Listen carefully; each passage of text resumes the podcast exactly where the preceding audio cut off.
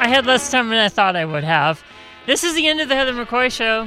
Hope you enjoyed it. Um, a brief update on one story I did last week, and I made fun of him for it, but apparently it's gaining speed, so um, maybe it wasn't so lame.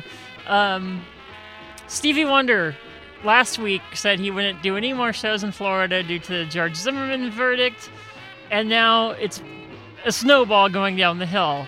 Uh, there's some more people putting their stamp of no on Florida as well, besides me.